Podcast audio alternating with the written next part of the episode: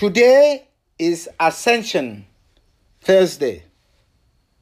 40 days after Jesus rose from the dead and still in the human flesh had to reteach his apostles to build their faith, promising them this day that he will rise, he will ascend to the Father. For if I do not go, the advocate, the paraclete, will not come. I will send you the paraclete. You should be happy because if I do not go, the paraclete will not come. And the paraclete will remind you of all that I've taught you, I've taught you and empower you. Our readings today are taken from first reading Acts chapter 1 verses 12 to 14. The second reading from Ephesians chapter 1 verses 17 to 23. The gospel reading from Matthew 28 verses 16 to 20. Because of the work, the word of walk, the celebration of ascension has been moved in most countries and regions from Thursday to Sunday. But in Nigeria, where I am right now, Ascension Thursday is celebrated on this very day as is celebrated even in the Vatican. Therefore, the readings of today are the readings of Ascension Thursday. To understand this day, this day is very pivotal in the life of the church, in the life of our Christian faith. But when Christ selected his disciples and taught them, they could not understand the meaning of the resurrection. But he told them. And so when he fulfilled his mission by dying, he had to rise as he promised them on the third day. Now that they witnessed the resurrection, Jesus has to convince them that he was the one who died and rose from the dead by saying by retaining his human nature. And for 40 days, which means he completely had to reteach his disciples, he taught his disciples and promised them that he will go back to the Father.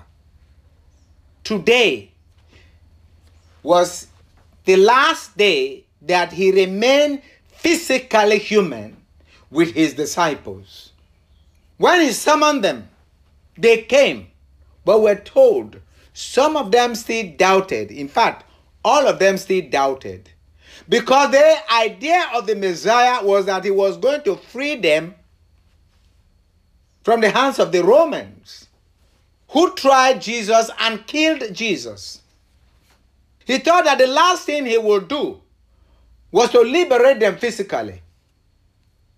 But to understand the events, we have to begin with the gospel. In the gospel reading of today, Jesus gave his last instruction as a human being, as the incarnate Son of God, to his disciples. He told them, All power in heaven and on earth has been given to me. Go therefore and make disciples of all the nations, baptizing them in the name of the Father and of the Son and of the Holy Spirit teaching them to observe all that I have commanded you. And behold, I am with you always to the end of the age. How was he going to be with them? How were they to receive power. That is the celebration on Ascension Thursday. In the first reading of today, when he gathered his disciples and interacted with them and told them how they were going to execute his last instructions. But it shows that as long as Jesus was physically with them, their faith was not complete. And so he told them, while meeting with them, he enjoined them not to depart from Jerusalem, but wait for the promise of the Father, about which they had heard him speak. And what they, what they heard from him was John baptized with water, but in a few days he will be baptized with the Holy Spirit. So the disciples were still confused. As human beings, they didn't want him to leave them physically.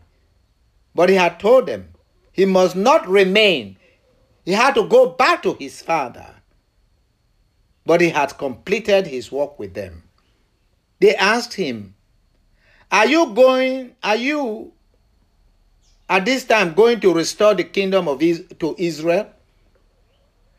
And Jesus told them, That's not the question you should be asking. For it is none of your business to know the working of God without having the Spirit that I promised you. But he said to them, You will receive power when the Holy Spirit come upon you, and you will be my witnesses in Jerusalem and to the ends of the earth. That was his final encounter. Is what the last words he said to them in the gospel. That he will be with them.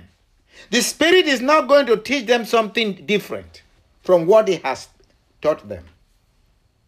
After their question, Jesus made his final statement and immediately ascended into heaven through the clouds.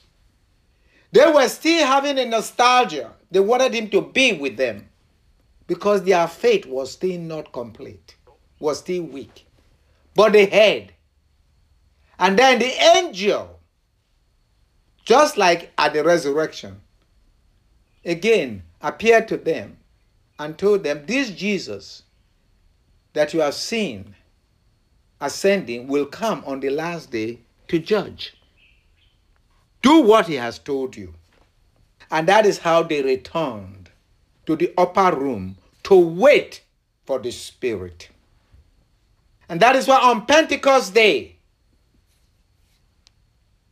which is really the feast of the birth of the church, the apostles will now understand how they are the body of Christ and Christ is their head. And that leaving them on Ascension Thursday is not abandoning them. For he also told them, I'm going to prepare a place for you, and I will return to take you to where I am. So, with Pentecost, the mission of the church begins. Therefore, today is very pivotal.